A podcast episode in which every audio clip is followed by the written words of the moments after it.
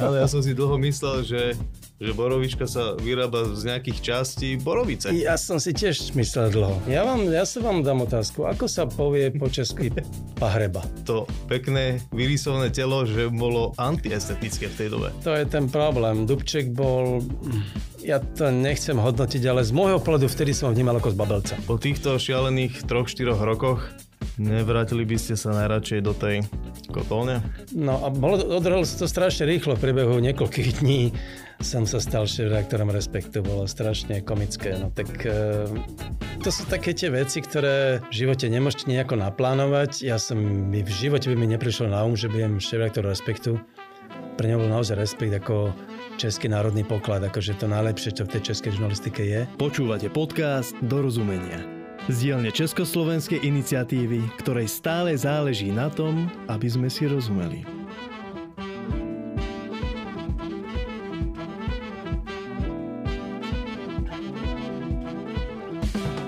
Martin M. Šimečka je spisovateľ, novinár a komentátor spoločensko-politického diania. Vyrastal v rodine českého filozofa a disidenta Milana Šimečku, ktorý sa v 50. rokoch usadil na Slovensku. 7 rokov bol šéf-redaktorom denníka SME, aby následne odišiel do Prahy viesť redakciu prestížneho týždenníka Respekt. Po niekoľkých rokoch sa vrátil do Bratislavy, kde žije doteraz. Pán Šimečka, vítam vás v podcaste do rozumenia a je mi veľkou cťou, že ste prijali naše pozvanie. Ďakujem za pozvanie. Dobrý večer, či ako to je? Teraz je večer. Kedy si ste pracovali ako kurič, pretože vám komunistický režim nedovolil študovať lepšie školy. A túto prácu ste paradoxne považovali za jednu z najlepších, čo ste robili. Neviem, či ešte aj považujete, ale po týchto šialených 3-4 rokoch nevrátili by ste sa najradšej do tej kotolne? Um, tá práca bola skvelá, ale to závisí vždy, aj vtedy to tak bolo, od kotolne. A ja som mal posledné roky, myslím, že dva posledné roky, to bola taká kotolňa, ktorú som mal blízko vlastne pri dome. A bola na Cox, taký kotlík, relatívne malá, bol som tam sám, ale hlavne, že som tam mal 24-hodinové šichty, ale v skutočnosti som asi robil asi 2 hodiny. Zvyšok som trávil doma, ja som mal obrovské množstvo času. Mm-hmm. A medzi tým som si písal. Takže to bolo dokonalé, lebo som dostával plat za prácu, ktorá bola bezbolestná, špinavá, ale to mňa nevadilo. A mal som úžasné množstvo času, takže to bolo na tom najlepšie. Ale dneska ho mám tiež, takže ono je to v zásade jedno. Už keďže som na dôchodku a píšem a ešte za to aj dostávam peniaze, tak e, sa to vlastne nelíši. Tá kotolňa by bola iba tak navyše. A v lete, keď sa nekurilo, tak sa Mával som voľno. Ja som to robil tak, že som vždycky v, si v lete e, zobral voľnosť tým, že som si našetril a dalo sa aj tých policajtov sa dalo, nie že oklamať, ale existovala, existoval spôsob, lebo vtedy bolo zakázané nepracovať.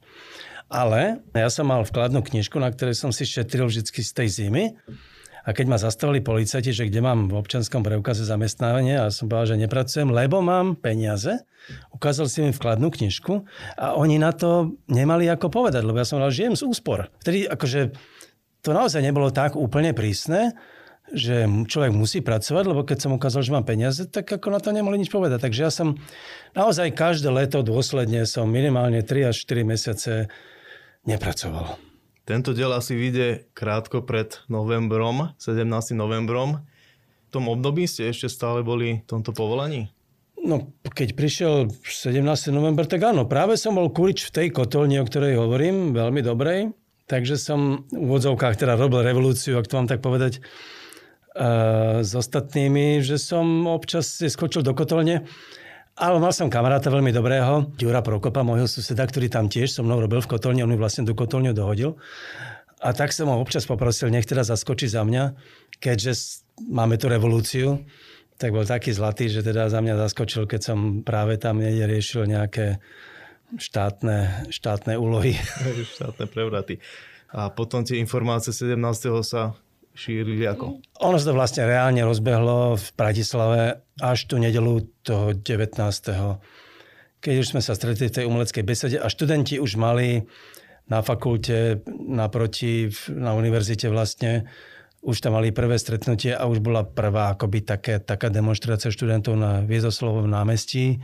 Tam už bolo dokonca, myslím, pár tisíc.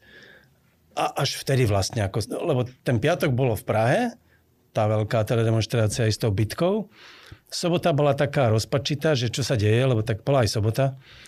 V Prahe už začali štrajkovať divadla a v Bratislave sa to celé začalo reálne v tú nedelu. Aj s tým štrajkom divadiel, pravdu povediac. V celom tomto predrevolučnom období ste boli už súčasťou tých disidentských kruhov. Stretávali ste sa na chatách, popíjali a diskutovali. A mne to príde, že napriek tomu, že to bola ťažká doba, že bola tam nejaká spolupatričnosť silná, ktorá to robila znesiteľným. Áno, to je samozrejme pravda. Myslím, že bez tej bez toho spoločenstva by sa to nedalo prežiť. Práve, že najhoršie to mali tí ľudia, ktorí žili v malých mestách a sem tam sa tam našli takíto ako by som to povedal, vzdorovití ľudia, ktorí odmietali s komunistami nič, niečo mať. A tí boli naozaj bytí tou štátnou bezpečnosťou. A nemali sa vlastne s kým stretnúť, boli tam osamelí a oveľa ľahšie zdeptáte človeka, ktorý je osamelý, ktorý nemá vlastne to spoločenstvo. Takže my v Bratislave to síce nebolo úplne veľké spoločenstvo, ale predsa len bolo a v Prahe to boli akože radovo stovky až tisíce ľudí, to už je úplne iný príbeh, že tam ste mohli prežiť plnohodnotný život v slobode, hoci samozrejme persekuovaní a občas pre vás prišli proste policajti, neviem čo všetko, ale ten život v tom spoločenstve už naozaj mal akoby úplne hodnotu, ako keď dneska žijete v tzv. bublinách. V princípe to bola bublina, ale nesmierne príjemná. Oveľa vnútorne veľa by som silnejšia a navzájom akoby tolerantnejšia, než sú tie dnešné, lebo dneska v tých bublinách ľudia si všelijako nadávajú, ale vtedy nebol Facebook. A naozaj to tak ja si pamätám, že tú generáciu môjho otca, ktorí boli teda vtedajší 50 povedzme v tých 80 rokoch, tak keď som sa s nimi neskôr stretol, už niekedy o 15 rokov neskôr aj s týmito spisovateľmi, s ktorými sme sa stretali na tých chatách, a položil som im takúto naivnú otázku, že kedy v ich životoch už boli starší páni a dámy všetko, že boli vlastne najšťastnejší. A oni mi naozaj úplne poctivo povedali všetci, že vtedy, v tých 80 rokoch, keď žilo to spoločenstvo, mm. napriek tým persekúciám, lebo to je strašne silná emocia a dobre sa v tom žije keď máte kamarátov, na ktorých sa môžete spolahnúť, máte sa s nimi o čom rozprávať, spolu sme všetci proste čítali navzájom si knihy a debatovali. A bolo to veľmi intenzívne spolužitie v tom spoločenstve, čo je dnes oveľa ťažšie, lebo proste tá spoločnosť je fragmentovaná, každý niečo robí, vtedy sa mali všetci veľa času, o peniaze tam nešlo, ani o kariéry, to všetko bolo zabité, s tým sa nedalo nič robiť, tak vám zostávalo len to uh-huh. najpodstatnejšie. A to je proste život sám. A preto mi to oni hovorili, že vtedy vlastne boli najšťastnejší. Ten rozdielný pomer medzi českými a slovenskými disidentmi, teda v tom počte, to mám pripravené ešte neskôr, ale teraz by ma viac zaujímalo, že ten život pod drobnohľadom EŠTB, že ako sa to prejavovalo v tom bežnom živote to boli predvolánky alebo návštevy? Áno, áno, predvolánky. Niekedy oni prišli proste priamo k vám domov a dali vám do ruky predvolánku, aby ste išli na druhý deň na policiu, alebo, alebo vás rovno zobrali. Ale to väčšinou súviselo s domovou prehliadkou, že u vás proste prišli, samozrejme, tak ako to robí dneska NAKA, vtrhne vám do domu, ako keby ste boli zločinec a mm, predali barák, zobrali knižky a ešte vás zobrali teda na výsluch.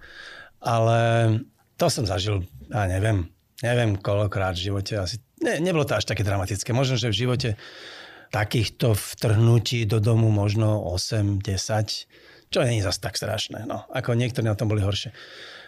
Toto bola jedna vec toho také vlastne ako represie, keď to poviem takto. Ten problém bolo, že keď vás zobrali, tak ste nikdy nevedeli, či tam zostanete rok alebo e, jeden deň.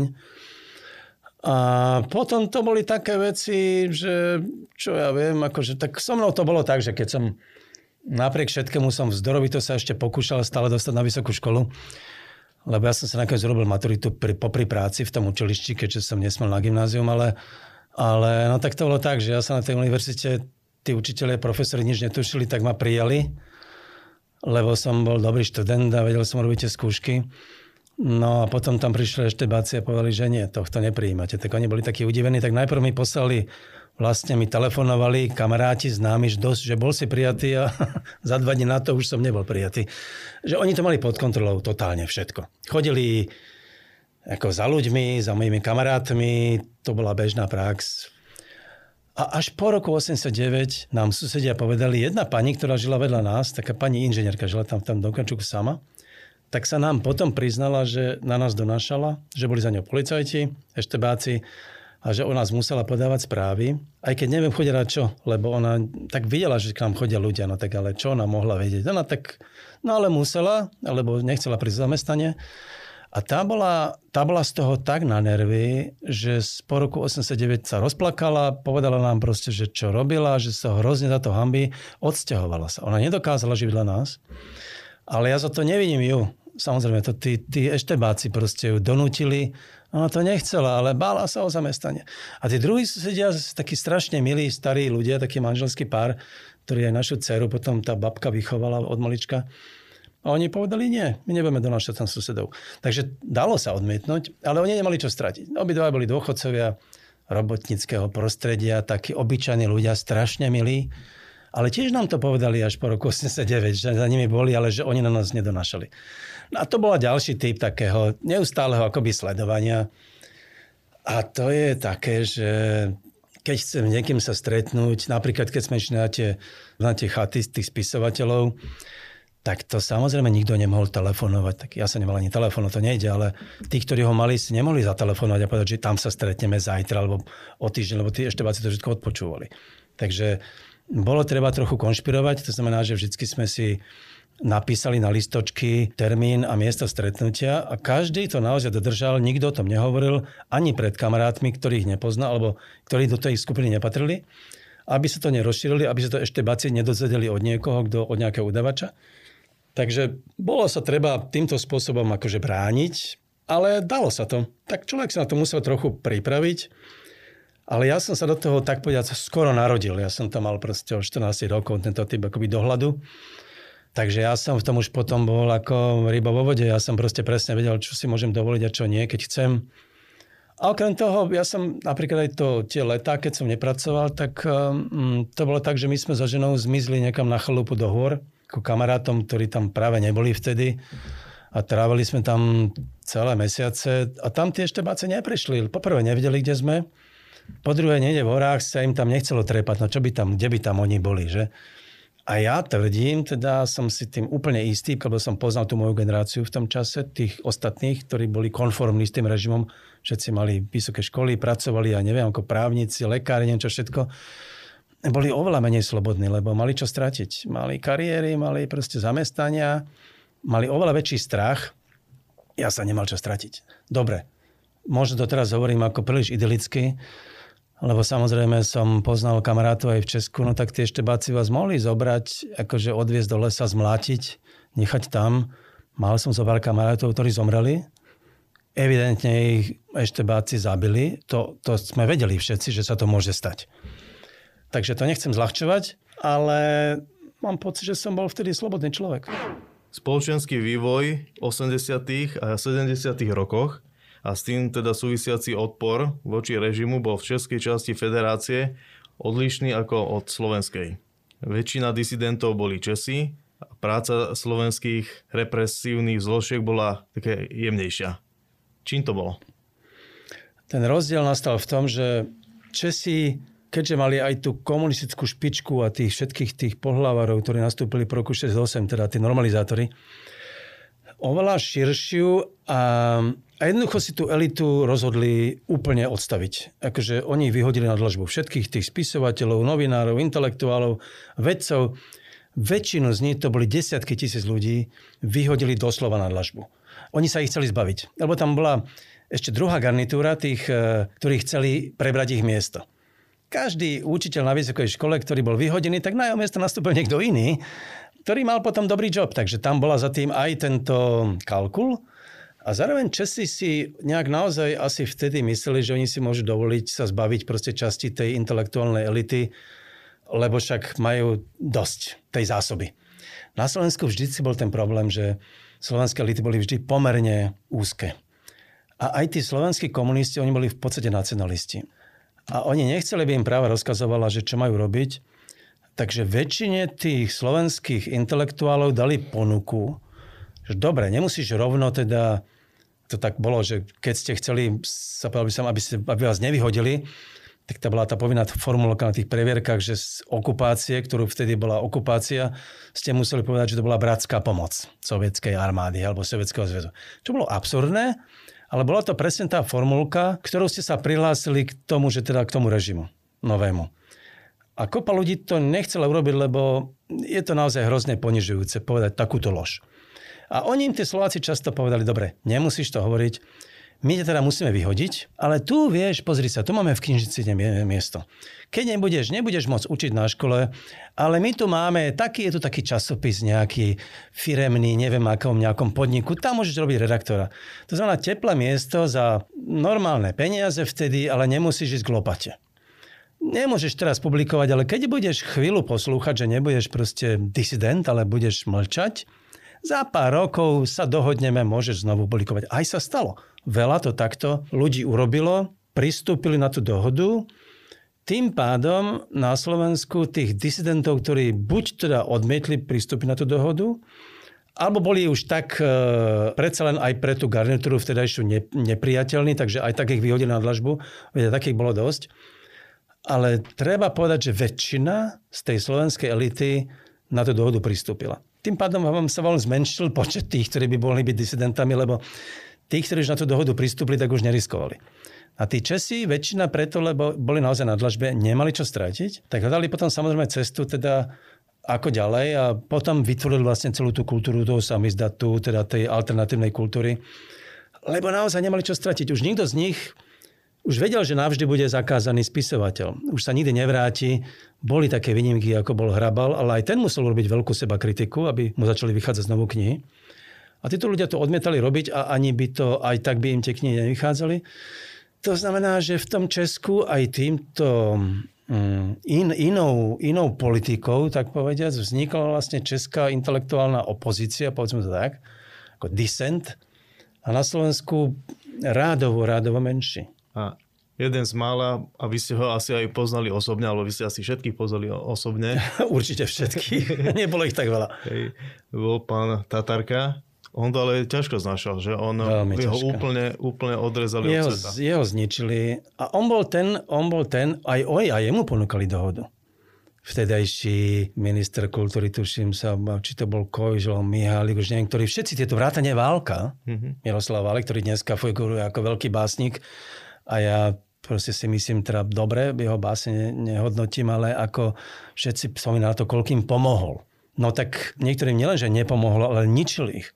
Dominike Tatarkovi zobrali čas dôchodku, na ktorý mal nárok. On naozaj že z ruky do úst nemal peniaze. Ale on bol aj taký, on bol taký divočák. On proste, on povedal, ja vás dlabem, choďte všetci do riti. Ja sa vám nebudem ospravedlňovať, ja nebudem klamať. Toto bola okupácia, vy ste pošliapali môj národ. Ja s vami nechcem nič mať. A oni boli tak, dobre, keď si takýto, keď teda ty s nami nechceš piecť, tak my ťa zničíme. A to je tá opačná stránka tej, tej tzv. Akoby, takový kompromisu, ktorý robili tí komunisti s tými intelektuálmi, že keď niekto odmietol, tak potom mu išli po krku, lebo nie si náš. Trúfol si nás odmietnúť, tak my ti ukážeme. A že to z tohto pohľadu to vlastne potom tí, ktorí to odmietli, vedia aj môj otec, tak tí dopadli akože ešte horšie ako tí Česi, lebo tí Slováci sa potom snažili ich naozaj zadúpať do zeme. Ale že úplne. A Tatarka to teda mal ťažké. Ja som za ním chodeval veľmi často ako, ako chalan, tak už som mal 20, 21, 22, ale celé roky som za ním chodeval. Aj som ho brával medzi tých českých disidentov z času na čas. A on tam žil opustený v tej svojej vlastne vile a len niekoľko ľudí sa k nemu odvažovalo chodiť na návštevy. Však u neho strážili, videli, že tam niekto prišiel na návštevu a hneď ho čapli a išli vypočúvať, akože si si dovolil Tatarkovi ísť na návštevu.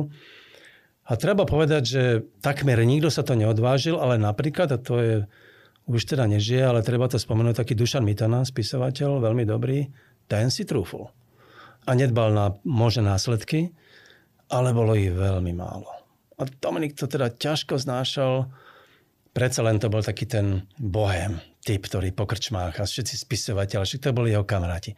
Všetci ho opluli, vykašľali sa na neho. Jediný kamarát z tej spisovateľskej bohemskej party mu zostal bol Ďuro Špicer, ale s tým chodili do lodenice, na člny, opíjať sa po viechach, ale sami dvaja. To proste, to, všetci sa ich báli. Nikto si netrúfal proste prehovoriť, že Tatarka. Tak to bolo. Oni si dali toľko práce, tí eštebáci, že 24 hodín denne ho na smeny sledovali. No, ako kedy. Nebolo to tak, že stále. Ale čo ja viem, boli nejaké výročia 68. Tak vtedy celý mesiac strážili, sledovali. Potom zase to utichlo, ale odpočúvali telefóny stále samozrejme. A mali to tak na stredačku, akože nikdy, ani ste, ja som väčšinou už vedel, keď ma sledujú a už som sa naučil ich rozoznávať a nemôžem povedať, že by to bolo stále. Dokonca ani môjho otca, ani toho Dominika Tatarku, ale bolo to dosť často na to, aby ste boli neustále ostražití. No. Tak to, ten problém tam bol, že či už vás sledovali, alebo nie, mali ste stále pocit, že vás sledujú. Mm-hmm. A v inej vile tiež pod Slavínom žil podobným spôsobom Alexander Dubček. Aký on bol vlastne vnímaný tým disentom? No nebol veľmi, povedal by som, lebo čas, čas, čas národa si ho stále troška no, idealizuje ako historickú ja, postavu. Áno, veď to je ten problém. Dubček bol, ja to nechcem hodnotiť, ale z môjho pohľadu vtedy som ho vnímal ako z babelca. Lebo on mal autoritu aj na západe. A teraz, akože celé tie 70. a 80. roky, veď kopa ľudí bolo vo väzení, politických väzňov, spisovateľov, ale aj, aj jeho bývalých kamarátov Dubčekových. On sa nikdy neozval. Ja som bol raz, alebo dokonca dvakrát za ním s nejakou petíciou kvôli politickým väzňom. Vyhodil ma pred dverami. On vedel, kto som, som, tak som sa mu aj predstavil. A povedal, že on nič nepodpíše, zabuchol mi dvere. Nebol neslušný, ale, ale zabuchol mi dvere. Takže on 20 rokov mlčal, lebo on si stále myslel, že jeho komunisti z Moskvy opäť dosadia po Husákovi. On neveril v revolúciu, on veril v to, že sa zmení režim a potom sa on vráti a stane sa prezidentom. A k tomu podredil všetko a treba povedať, že my sme ho v disente vnímali ako, ako babelca, ako človeka, ktorý, s ktorým sa nedá počítať, ktorý dal sem tam nejaký taký rozhovor do nejakých talianských komunistických novín, ale inak žil úplne tam, osamote. Mal nejakých kamarátov, takých bývalých komunistov, ale oni boli úplne zašití, oni absolútne nič, oni sa báli z dostretu s tým režimom, ale že úplne, a jeho sledovali fakticky stále. Dubčeka mali pod kontrolou tie eštebáci, pretože tak to bola naozaj ikona, takže oni sa bali, že by niekde proste niečo začal vymýšľať. Ale on mohol, keby chcel, ale nechcel, bál sa. To je bohužiaľ. Potom po roku 89 veď som ho poznal celkom dobre. On bol veľmi milý človek. On bol akoby naozaj veľmi milý, srdečný a, a až taký dobrák. No ale politicky to bol zbabelec. S tým ja nemôžem nič urobiť, proste bol to zbabelec. A ako sa potom dostal znova na, na tribúny v novembri 89? Hm, my to sme ho tam zavolali. Nie, no, samozrejme, tak ja som bol za ním. Myslím, že aj vtedy, mám pocit, že s Janom Langošom už neviem. To už bol nejaký druhý, tretí deň revolúcie. Už bolo tak, že už sa tie námestia začínajú plniť. A boli sme za ním s tým, že aby prehovoril, tak ako je revolúcia, proste ľudia na neho čakajú. A najprv nám povedal, že nie, lebo on neveril tomu, že to je naozaj revolúcia. On sa stále ešte bál. Na ďalší deň sme tam, myslím, boli znovu a vtedy už povedal, že... Pri... Lebo už videl, už to bolo aj v televízii, už videl, že sa deje niečo veľké. U neho to bol politický kalkul. Tak pochopil, že dobre, tak teraz už je môj čas. Tak prišiel na to námestie, ale ja si pamätám aj dodnes. On tam začal niečo rozprávať tým ľuďom, tým tomu davu o socializme s ľudskou tvárou. Teda on akoby, že návrat 68., ktorého bol tvárou a ten DAO zahučali, my nechceme socializmus. On bol v šoku. On vôbec nerozumel tomu, že sa úplne mení všetko. Že komunizmus, socializmus, nech to nazveme akokoľvek, že padá. Pochopil to veľmi rýchlo, ale v tej chvíli bol v šoku, že zistil, že to ľudia už nechcú to, čo on reprezentoval. To oni to nechcú. To bolo zvláštne vidieť na ňom, ako tak on zase bol politicky pomerne inteligentný, takže pochopil okamžite, že už to nikdy nevysloví. keď tú chybu urobil a už to ani nevyslovil, ale bolo zaujímavé pozerať sa, ako, ako vám ako je šoku. Že sa ocitol pred tvárou davu, o ktorom vôbec nevedel, čo za tých 20 rokov tí ľudia prežívali. On žil vo svojom starom svete, čakajúc na to, že Moskva ho dosadí, že komunizmus tu bude na veky a nepochopil, že ľudia už chceli niečo iné. A paradoxne chcel byť ešte prezident. Chcel veľmi, veľmi chcel byť prezident. U neho to bolo osobné. On, on nám to aj povedal. On proste chcel toho Husáka vystriedať. On nenávidel toho Husáka, ktorý mu samozrejme zničil teda život čiastočne a chcel sa mu aj trochu pomstiť tým, že on si zasadne do toho kresla a bude sa kúpať v tej vani, v ktorej sa kúpal ten husák. To doslova takto hovoril. A nevyšlo mu to, lebo sa mu povedali vtedy, no tak pán Dubček, nám je to hrozne ľúto, ale Česi by vás nikdy neprijali. Česi boli v tomto oveľa ostrejší. Na Slovensku mal Dubček samozrejme hrdinskú povesť. To je jedno, že omylom, ale tak Slováci proste sú takí, že mali ho za legendu, ale Česi nie. Česi presne vedeli, kto Dubček je, lebo si pamätali z toho 69. roku, on ako predseda vlastne vtedajšieho federálneho zhromaždenia mal na svedomí to, že bol prijatý ten tzv. obuškový zákon na základe porcom, ktorý mlátili ľudí a dali do bezenia. A tie Česi mu to nikdy nezabudli. No, takže v Česku by nemal šancu a my sme hovorili pre zmierenie Slovákov a Čechov, to musí byť Václav Havel, vy to byť nemôžete. Tedy sa rozplakal, ale aj on mal natoľko politický cit, že uznal, že nemôže ísť proti nám že musí pristúpiť na túto dohodu.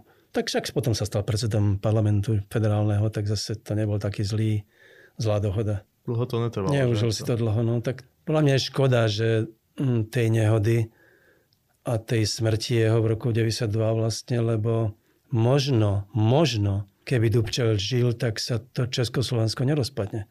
A teraz to úplne vážne. On bol veľký federalista, a nenávidel Mečiara kvôli jeho nacionalizmu. Nenávidel nacionalizmus ako taký. Veď starý komunista, veď v tomto zmysle komunisti mali v tej ideológii internacionalizmus. To neboli, ako nemali byť nacionalisti, hoci teda mnohí boli. Ale on bol naozaj v tomto veľmi autentický a bol by bránil tomu rozpadu Československa zo všetkých síl. Tri roky ste pôsobili v Prahe ako šéf-redaktor týždenníka Respekt, ktorý je považovaný za špičku medzi českými periodikami. Ako sa to zomlelo? Úplnou náhodou je to komplikovaný príbeh, ale v zásade sa to stalo tak, že v redakcii Respektu nastala taká zbúra proti novému majiteľovi Zdeňkovi Bakalovi. Oni dali hromadnú výpoveď, ale to bolo do istej miery nedorozumenie, ale proste tak sa to stalo nastala panika, čo s respektom, že zanikne, nezanikne. A v zúfalstve hľadali šéf redaktora, ktorý by mohol vlastne vyhovovať obom stranám, aj teda e, redakcii, aj, aj majiteľovi. A ja som vtedy odchádzal z denníka SME, lebo som, povedal by som veľmi stručne, nepohodol som sa s majiteľom denníka SME. Mali sme iné názory. Povedzme to, že politické, keď to zjednoduším ale dlhodobo je to neudržateľné. Ja som síce bol nezávislý a mohol som vzdorovať, ale keď sa nevieme dohodnúť, idem preč. A keď som to oznámil, tak v respekte, keď videli, že odchádzam zo SME, tak okamžite proste po mne skočili, lebo už predtým, dokonca už dva roky predtým, ma žiadali, že či by som neprišiel do respektu ako šéf redaktora, ja som vtedy ale bol ešte v SME, tak som vedel, že to neprichádza do úvahy keď som do tej reakcie prišiel, tak som prišiel ako medzi svojich. Aj keď tam bola nová generácia, ten duch bol úplne taký, ako som si ja pamätal z toho disentu, takej tej otvorenosti a vlastne istej prísnosti v zmysle profesionality. Ale mal som pred sebou strašne ťažkú úlohu, lebo som musel ten respekt pozdvihnúť akoby z, um, nemôžem povedať, že z nejakého úpadku, ale predsa len z istej stagnácie aj to, že to bolo na novinovom papieri, bolo to treba premeniť na ten magazínový formát, moderný. Bolo hrozne veľa práce. Mal som veľmi dobrý zážitok, alebo teda krásne obdobie z hľadiska vzťahov v tej redakcii. Mali sme výborné vzťahy a chodevali sme neustále na výlety a, a furt sme boli spolu a ja som tam vypil, v živote som toľko nepiva nevypil v krčmách ako s nimi, vždycky po uzávierke ale bolo to strašne náročné pracovne. Uh-huh. A oproti smečku, čom to bolo iné? Ona bola menšia, sme to je taká továre. Noviny sú akože veľký kolos. Napriek tomu, že v redakcii sme boli skvelí ľudia, akože výborní, ale stále ste tam mali akoby takú tú prevádzkovú časť, ktorú akože tie noviny ťahajú popri sebe také rôzne mm, gule na nohe že máte, viete, nejaké segmenty tých novín, ktoré musíte proste živiť, ale viete, že to není úplne ideálne. A ten Respekt bol v tomto oslobodený od všetkých takýchto ako vedľajších, že to bola čistá redakcia, ktorá robila naozaj len to najlepšie, proste čo robiť chcela. A tí ľudia tam boli do istej miery to bola koncentrácia naozaj toho najlepšieho v českej žurnalistike. Ako keby som sa vrátil do disentu. Že to bolo takéto spoločenstvo tých ľudí, o ktorých sme predtým hovorili, že sú vám blízki, rozumiete si a pričom to je neustála debata o všetkom možnom. Tak keď som prišiel do respektu, som mal sa pocit, že som sa ocitol proste v starom spoločenstve. Tí ľudia boli, boli sme si veľmi blízki. Ale napriek tomu ste jedného dňa odišli a vrátili sa do Bratislavy. Čo boli tie hlavné dôvody? Ja už som bol zase opäť trochu unavený. Respekt je náročné pracovné prostredie a už som tak pomaly s pribudajúcimi rokmi už som cítil, že mi odchádza energia. Aj ma trochu ničilo to neustále cestovanie do Prahy. Ja už som bol unavený z tých vlakov a autobusov. Naozaj unavený. Každú nedelu do Prahy a, a, a v stredu naspäť a, a neustále do kolečka.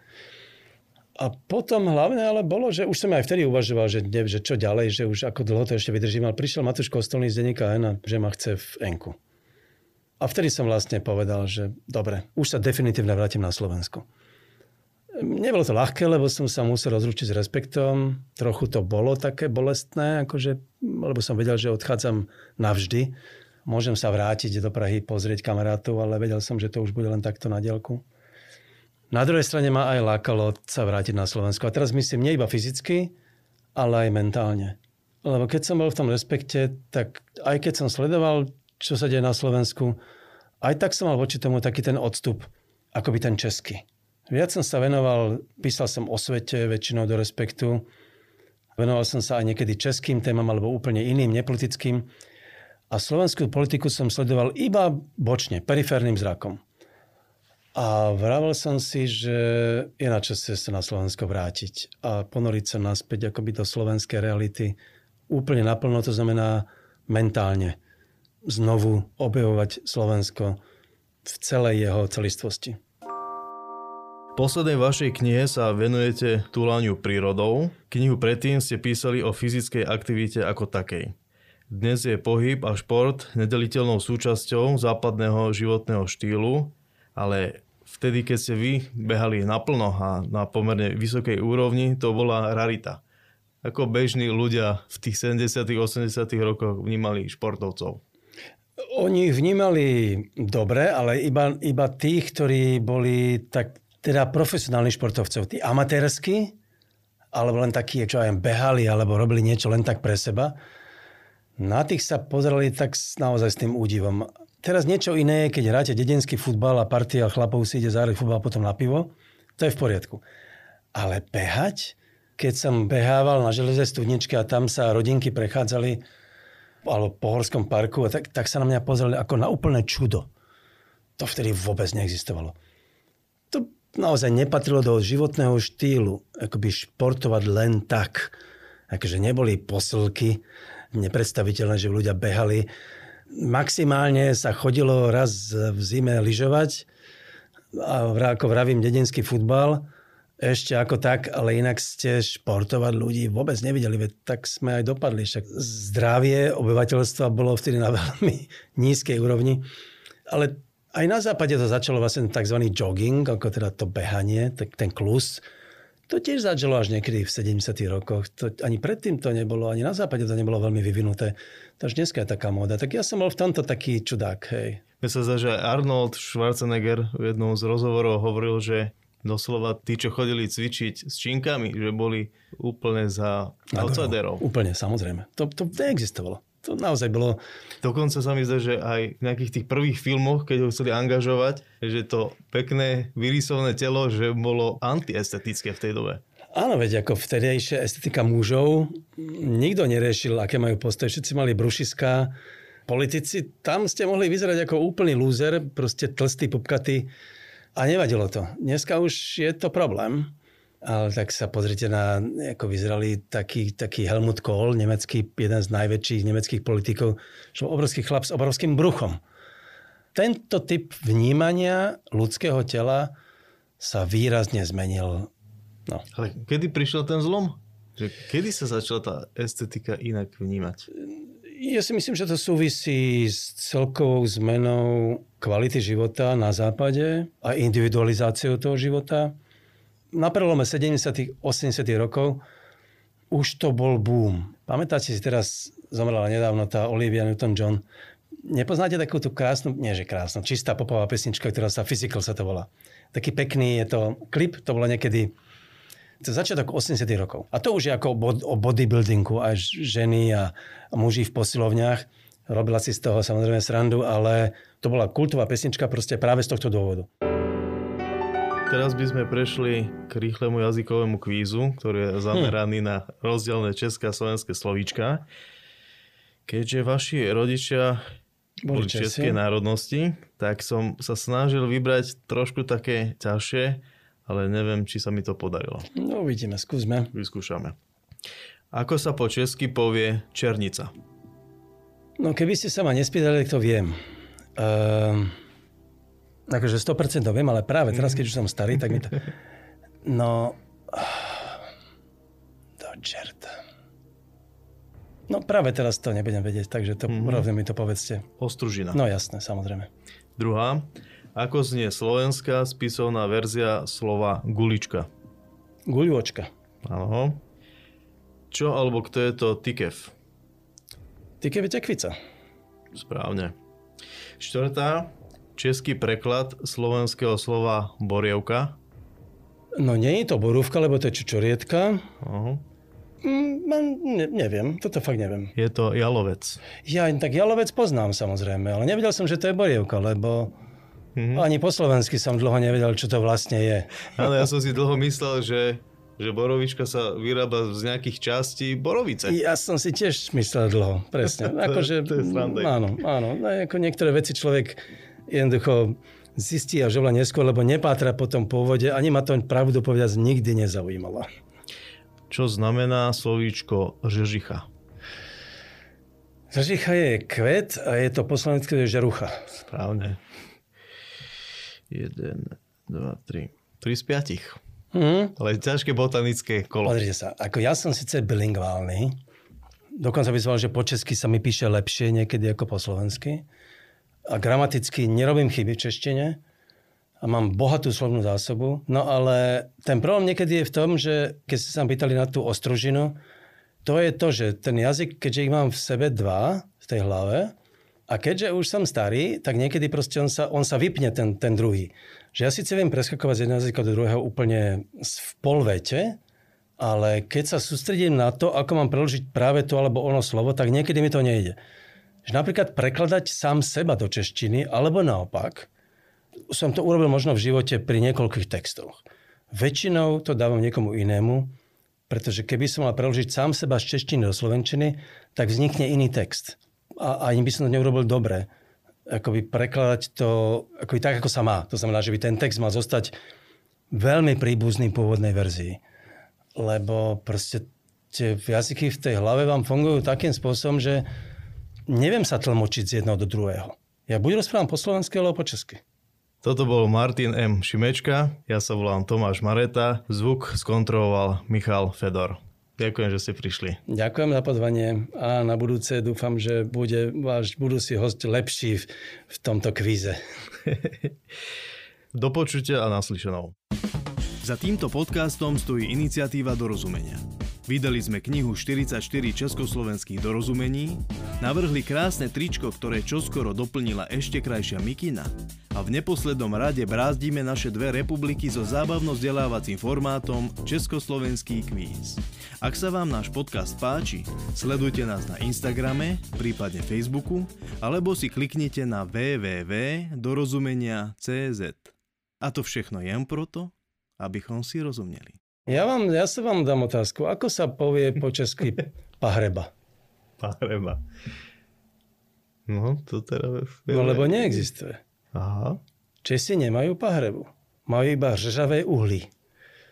Čo je typická vec, že Slováci ten oheň majú proste kultúrne v sebe.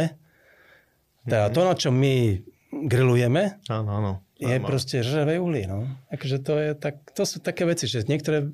Väčšina pojmov je skôr takých, že Slováci na ne nemajú e, ekvivalent voči českému, alebo keď tak iba jeden, kým Česi majú tri synonymá. V tomto prípade je to naopak. To som nevedel. Hej no.